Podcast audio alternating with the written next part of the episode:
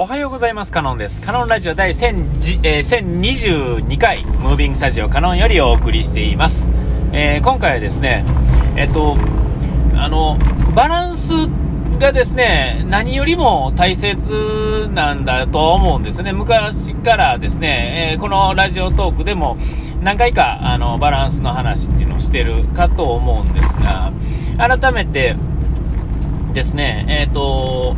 バランスがですね、取れてないと、まあ、何があかんのかな、逆に言うたら何がいいのかなと思うわけですよ。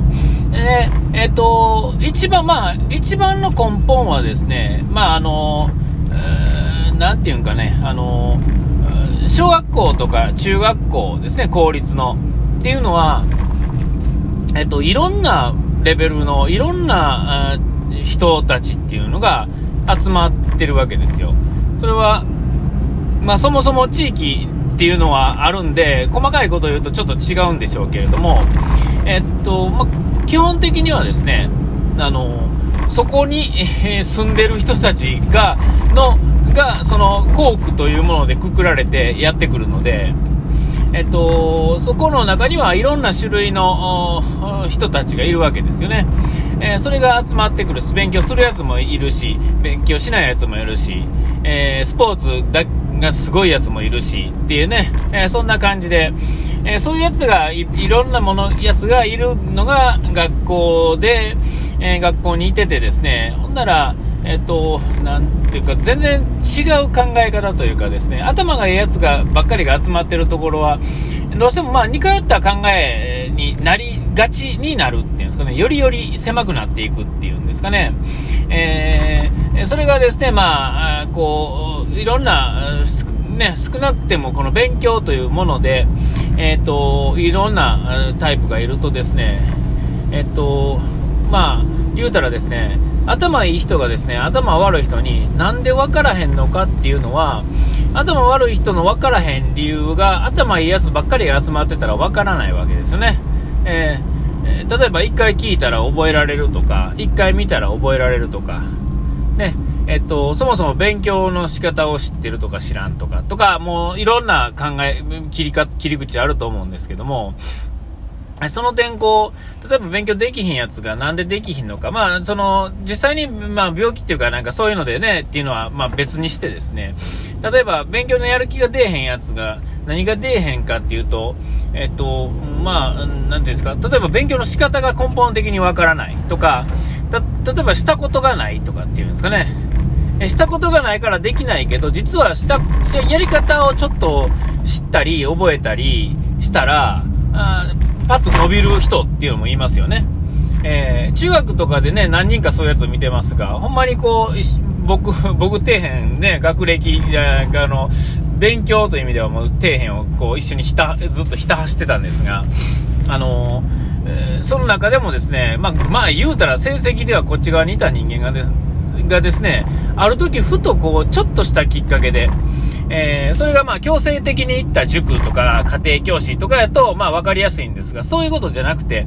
なんかちょっとしたきっかけで、あ、やろうって思った瞬間に、えっと、ちょっとしんどいけど、まあモチベーションが高い間にちょっとやり始めて、えっと、全く動いてなかったところが動き始めた瞬間に、まあもう一気に成績が上がるっていうんですかね。えー、そういう人っていうのはまあ何人も中学の時は見てきたんですよね。え、そこの学校こう行くの？あれおかしいな、中2の時は、あれやったやんっていうやつらがですね、気がついたらみたいな、っていうのが、ほんまにあるんですよね。えだから、そもそもアホなやつの中には、アホじゃないやつがいっぱいいるわけですよ。えー、ほんでまあ、実際にまあ、アホなんだろうっていう人もいるんですが、そういう人もですね、えっ、ー、と、いわゆるその、どうしても学校でテストで成績がつくっていうのが重きなんで、えー、そこでは全然歯が立たなくても、実は全然違うところですごい役に立つっておかしいけどね、えそういう人もいるわけで。で、で、こうなってくるとですね、まあいろんな人がいる状態っていうのが、まあベストではあると思うんですが、今日はですね、そこじゃなくてですね、バランスがやっぱり取りつつ、いろんな人がいるっていうのがいいのかなと。例えば、うん、そうやな、なんかあの、これも小学校の時に結構いたんですが、あの、頭が良すぎてですね、行動が面白いっていうんですかね。えっと、ちょっとぶっ飛びすぎるっていうか、えっと、まあ、あり、あるルールとかがね、あったりして、そのルールからですね、逸脱したらですね、先生っていうのはまあ怒るわけですよね。でもあの、そいつの行動っていうのは実は理にかなってることっていうのが多いんですよね。ええー、なんかルール上あかんけど、全然、例えば、あの、まあ、最近、まあ、最近っていうか、今、昔もそうなのかな。あの、例えば、えー、まあ、算数の試験やとそうはいかないでしょうけど、例えば、えー、何ですか、電卓使って計算して出た答えでは正解やったら、それは正解なんですよね。えー、なぜなら、電卓っていうのはいつだってどこだって出せるし、なんやったら、えっ、ー、と、暗算で答え出した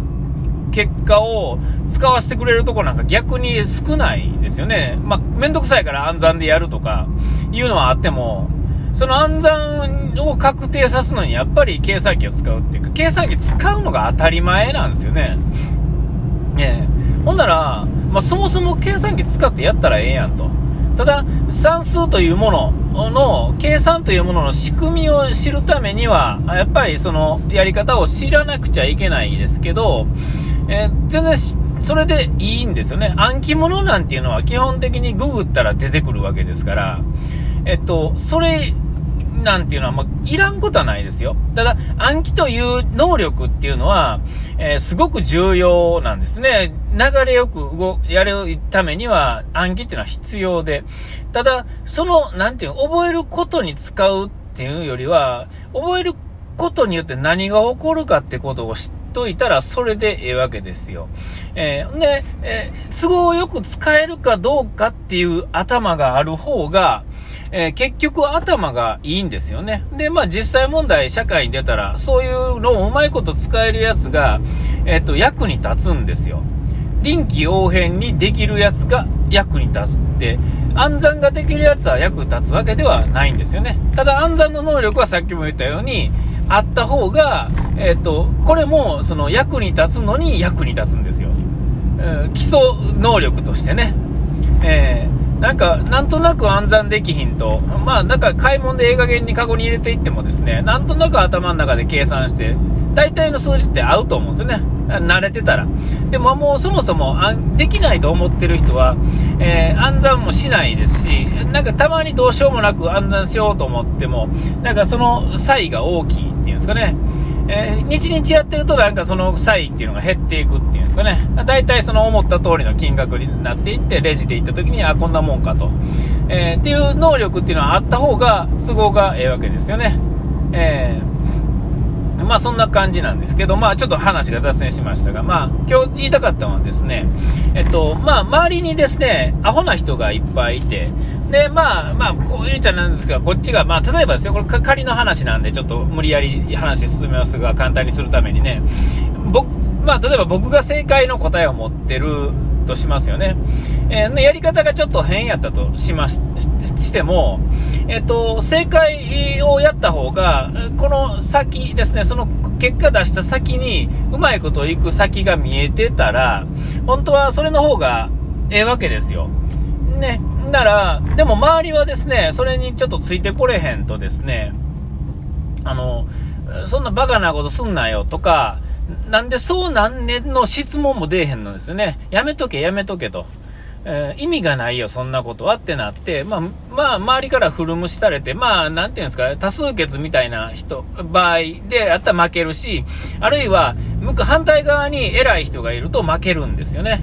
えー、ほんでまた、あの、同じことを繰り返してしまうわけですよ。えー、でもまあ、ちょっと突飛なこととか、一見ルールを無視してるようで、えー、それで本当にルールなのっていうところ、どこのルールなのかとか、なんていうんですか、暗黙の了解みたいな、ね、なんか会社でとか、この業界だと興奮するのが普通でしょ？みたいなのがあって、えっ、ー、と、そんなルールと実際の法律とか、まあ、法律もね、怪しいですけど、まあ、とりあえず法律は、えー、破ったら捕まるので、あれですが、会社のルールは別に捕まりはしないですよね。えー、てか、そもそも、えー、常に更新されていくべきものだと思うんでね、えー、作るときにですね、100点で答えが出るわけではないので、えっと、作ってやって、作ってやって、ね、変更していってっていうのが、まあ、本当の形やとは思うんですが、えっと、そういうことできないとあかんわけですよ。ほんならですね、えっと、とりあえずですね、成長したかったらですね、えっと、自分の半径、えー、半径って言わへんな、自分のまあすぐそばにいる人たちっていうのは、ある程度同等レベルぐらいがないと、自分がやってることに意味が分かってくれへんとですね、先に進まないんですよね。ま逆に言うたらですね、意味が分かってくれたらですね、意味が分かってる同士がですね、まあちょっと気遣いながら、こんなことあんねんけど、え、確かにな、そうやなってなって、ほんで、えー、そこからですね、それができるんだったらこっちもできるやんっていう感じでですね、こう積み重ねができていくわけですよ。ほんならですね、どんどんどんどん、すごくなっていくわけですよね。せやけど、その中にですね、えっと、全然反対側とか全くそのバカにするような人がいるとですね、えっと、なんかもうやる気も出なくなるし、えー、当然相乗効果なんていうのはありえなくなるんで、えっと、まあ、潰れていくっていうんですかね、まあ、まあ、まあ、だって、友達、周りのね、やっぱりバランスっていうのが、やっぱりこれも必要なんで、バランスがね。え、だからまあ、まあ、ここでまあ、喧嘩するぐらいやったら、まあ、今まで通りやっとこうかと。まあ、効率はちょっと僕が考えてるやつよりも悪いけど、まあ、丸く収まる方がいいじゃないっていう感じでなるんですが、だからこそこう自分の周りにいる人たちってある程度同じようなレベルになっていってですねでそのレベルが、えー、切磋琢磨することと上がっていけるんですけども、ちょっと差異があるとですね、どうしてもその下の方に引っ張られてしまうんですよね。えー、それがすごいもったいないな。でも、えっ、ー、と、もっといろんな、もっと広範囲でいろんな人は、その自分の範囲からちょっと離れた外側には絶対いた方がいいんですよ。それは信じられへんような答えがその人たちを持ってるからですね。それによってさらに一足飛びができるんですよね。まあそう思うわけです。あ、お時間来ました。ここまでのおいてはカノンでした。うがいて洗い忘れずに。ピース